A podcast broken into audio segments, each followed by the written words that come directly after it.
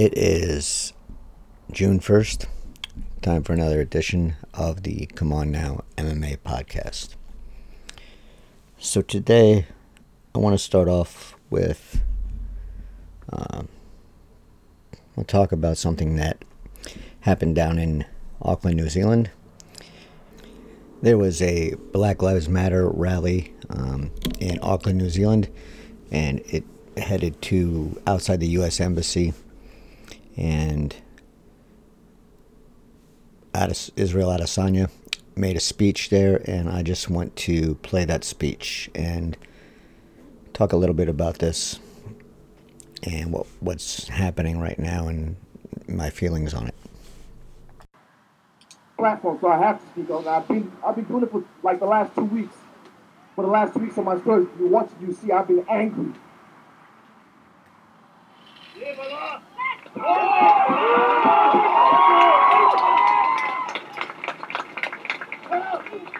Off. Wait, hold up. How many of you walk into a store and have to put your hands behind your back just so they don't think you're stealing?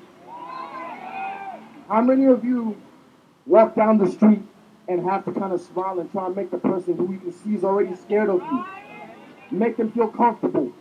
I just moved to a spot in Remuera. I'm at the top floor. I have to go in the elevator. Three times already I've had to have racist, scared white people jump when they see me. And I smile at them. So now I gotta stay to the side and let them walk through just so they don't get scared when they see me. Why? Because I'm black. Just because I'm black. What did I do? I didn't have a choice. If I had a choice, though, I'd still be black.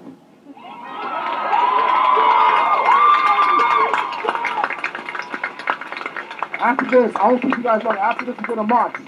But we've been talking for so long. We've been marching for so long. But it's not about us now. Shout out to all the white people, all the people of non different races being here. Because we need you. We need you to speak up.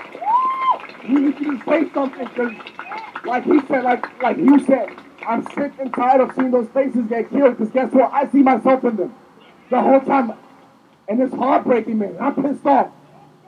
Hey, man, we squashed this COVID curve, right? They're starting to militarize the Zealand police. Let's squash that shit straight away, all right? Adesanya is just one of uh, several UFC fighters that I have seen at uh, Black Lives Matters rallies recently, these last few days. Um, and I read a story where the NBA coaches are going to form what is being called um, Committee to Combat Racial Injustice. And it got me thinking what's preventing the UFC from doing something like this? The and, and the answer is nothing. The UFC is probably one of the most diverse sports in the world. Um, I mean, just look at the roster. There's people from all over, like I said, all over the world. Um, and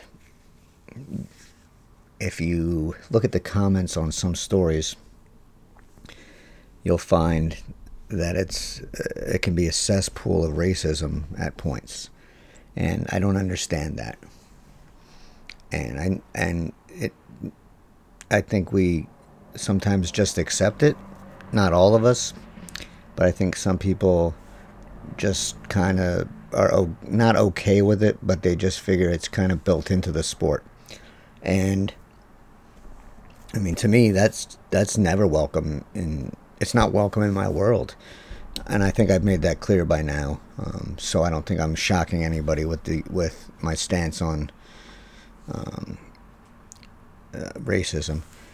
The, the, the, so what's like I said, what's stopping the UFC from doing this? And the answer is nothing. Um, so maybe they should do it, and maybe someone like Adesanya, who has been outspoken about these things um, and the topic of racism from the get go, since he arrived in the UFC.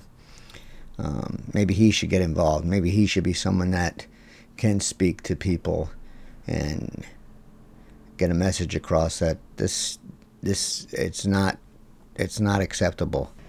You know, racism has to end, and I think what's happening now is showing um, for the showing that a lot of people uh, of a lot of different races are fed up with what, what's going on and what has been going on um, in America since since 1619. But I think we're we're reaching a point now where everything is coming together and reaching a boiling point where a change is going to have to come. And hopefully it's a change for the better. And if we want to change for the better, then we all have to, those of us who want that, have to speak up, have to get involved, have to really do something to to to make the change happen. And uh, and if the UFC wants to help out, then maybe they form a committee like this and they pursue it. They don't they just don't do it for PR purposes, but they take an active role and an active leading role in speaking out on racial injustice. And I I would guarantee that if the UFC went to some some fighters on the roster and said, "Hey, here's what we're thinking about doing," would you be interested in, in helping out and, and speaking up on this? You're going to find fighters that are going to do this. You're going to find a, a, a large number, I would hope, that would say, "Yeah, I want to be involved," and I would like to see that happen. I really think the UFC could could make a difference because of how diverse the roster is, and maybe you know maybe tell these fans that that lurk in the background and feel confident enough to spew racist bullshit um, on on when they when they comment on something. Maybe make them feel a little uncomfortable. Maybe let them know that hey, you're not welcome here. That's that's a message that needs to be pushed. That's a message that needs to come across. And why not why not the UFC? Step up, do something. Um, encourage your fighters like Israel Adesanya to speak up and be open and about their feelings on this and and push that message. Do that. It, it, there's no reason not to. All right, let's move on to the never-ending saga of Jon Jones and Dana White. So Jones tweeted out yesterday that he was going to relinquish the UFC light heavyweight title, which I guess I kind of consider the the same as someone saying that they're going to retire in MMA, which we'll will will let's take a wait and see approach to this. So we'll take a wait and see, but Dana White was asked about it and he gave a statement to the Canadian press today, and that statement was Jon Jones is one of the greatest to ever do it. The decision he wants to make regarding his career is up to him. The reality is that he's made enough money from fighting that he's now in the position to retire and never work again in his life. Okay. I yeah, that's true. I guess it's true. Probably true.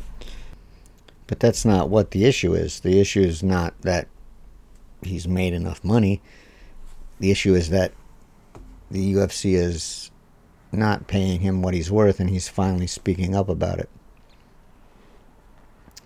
And so if he wants to give up the title, and I wrote about this today on Bloody Elbow, I I think he should give up the title and I think he should continue to fight. I think he should fight out his contract hit the free market and let the market determine his worth. That's if he wants to keep fighting. If he doesn't want to keep fighting, he should relinquish the, the title and, and step away. The bad thing about relinquishing the title and stepping away is that his contract, which White said um, that they just redid with him, so I don't know how many fights are on that. That contract stays with him even if he retires. So if Jones retires today, his contract is still tied to the UFC. So whenever he wants to come back, he can he's going to have to come back to the UFC unless there's some kind of lawsuit and he can get freed from that contract, which is not likely. Um, And I think that's why White is so, you know, doesn't really care because he knows that if Jon Jones wants to fight, he'll have to fight for the UFC. And he's also seen enough fighters get mad at the UFC, get mad at him, and eventually come back and eventually have to fight on the UFC's terms. And so that's kind of where Jon Jones is at. And Dana White holds all the cards. Unless Jones just relinquishes the title and fights out his contract and hits the market. That's the only place that Jones has power. And I really think he should do that. And I've I encourage, you know, almost every fighter that's in Jon Jones's position, which is only a handful, I would think, to fight out your deal if you can, if you're not a champion and not tied to the champions clause, and uh, let the market determine your worth. Is it risky? Yeah. But in a sport where careers are short and damage is long lasting, it, it, might be a risk worth taking. And so I, I'm going to keep an eye on this Jon Jones situation. I really hope that it develops into something more than what it is now, which is just a battle between Jones and White. I hope it can develop into something where Jones gets um, starts thinking about getting involved with a fighters association and pushing that message because that's what the fighters association needs is a, a big voice and a person who is a draw and someone who the UFC needs. Uh, and so Jones would be great for that. I don't know if he's cut out for it. I don't know if he, he is someone that would think about others other than himself. It's hard to, I mean, his past history doesn't say that he's the kind of person that wants would want to lead a group of fighters into a fighters association, but you never know. So let's take uh, definitely something to watch. Definitely something to watch, and hopefully it develops into something good for not just Jones but everyone on the UFC roster. So, according to the Nevada State Athletic Commission, the fight card on Saturday was a, uh, a success when it came to the UFC sticking to the COVID 19 protocol, which I am glad to hear um, because um, the protocol was a lot stiffer than what was in Jacksonville. And if the UFC can stick to it, I think that's great. What I worry about a little bit is what's going to happen when the UFC hits Fight Island. I checked with the UFC to see if they're going to use the UFC protocol for that or if they're going to use the NSAC protocol. And of course, the UFC did not answer me. Um, I would hope that they're since they're going to um, oversee the fight cards themselves, probably on Fight Island, that they're going to use the NSAC protocol. I think that looks good for the UFC when they come back to the the states and start uh, going to other commissions, and so they can say, look, we didn't have to follow this protocol when we were at Fight Island. We could have followed our our own protocol, but we went above and beyond, and we followed the NSAC protocol to the T. That will look good to someone like Andy Foster in California. Other states like Florida probably won't care about that, but California, Ohio, Pennsylvania New Jersey, maybe New York. These are the states that are going to look or should look for the UFC to make a statement when it comes to its protocol and how it's dealing with COVID 19. Florida was not a good example. Florida, the UFC, I would I would say failed. They didn't do enforcement of, of, much, and Dana White's asinine statement about not removing Jacare because he didn't want to that's doing that does the the promotion no favors. It looks it looks like a petulant child's running the organization. That can't happen. Not when there is no vaccine and there's a likely there's likely going to be another outbreak of COVID 19 coming. So if the UFC can keep on doing what it did in on last Saturday, the, the promotion will have a good chance of being able to maybe stick around even if things do get a little dicey coming in the future. If they go back to what happened in Florida where they just kind of wing it and they don't enforce their own protocols and people end up getting sick or someone comes in sick and they don't they don't deal with it correctly or they don't have follow-up testing which the Nevada document um, said was needed these are the things that are going to cause the UFC long-term problems if COVID-19 um, comes comes back with a vengeance, which it could. Um, so best to go over the top and hope that it does you a favor in the future than ignore it now and have it bite you in the ass in the future and cost you money. So if the UFC wants to keep rolling and keep putting money in its pocket and Endeavor's pockets, do follow the NSAC protocol to the T and don't slip up.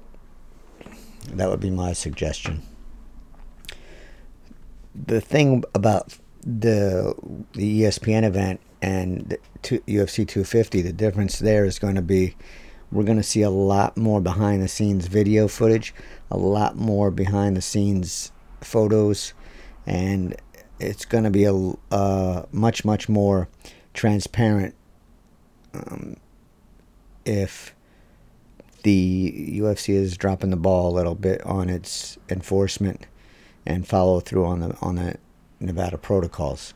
If that happens and we see gaps, then I think the commission and the UFC both have are going to have to both answer to those questions, Be, especially since the uh, commission said told me today that they were impressed with um, how the UFC handled things. Um, if there's a if there's a slacking off and we we see that in the videos, then that's that's a problem, and that that's a question that the commission is going to have to address as well as the UFC. So definitely something to watch when they start doing the uh, behind the scenes videos here for the UFC 250 event, which is going to take place this Saturday at the UFC Apex. So I guess it's going to be a short one tonight. Don't have really anything else to discuss as we head towards Saturday's UFC 250. So with that, I will be back tomorrow. Stay safe.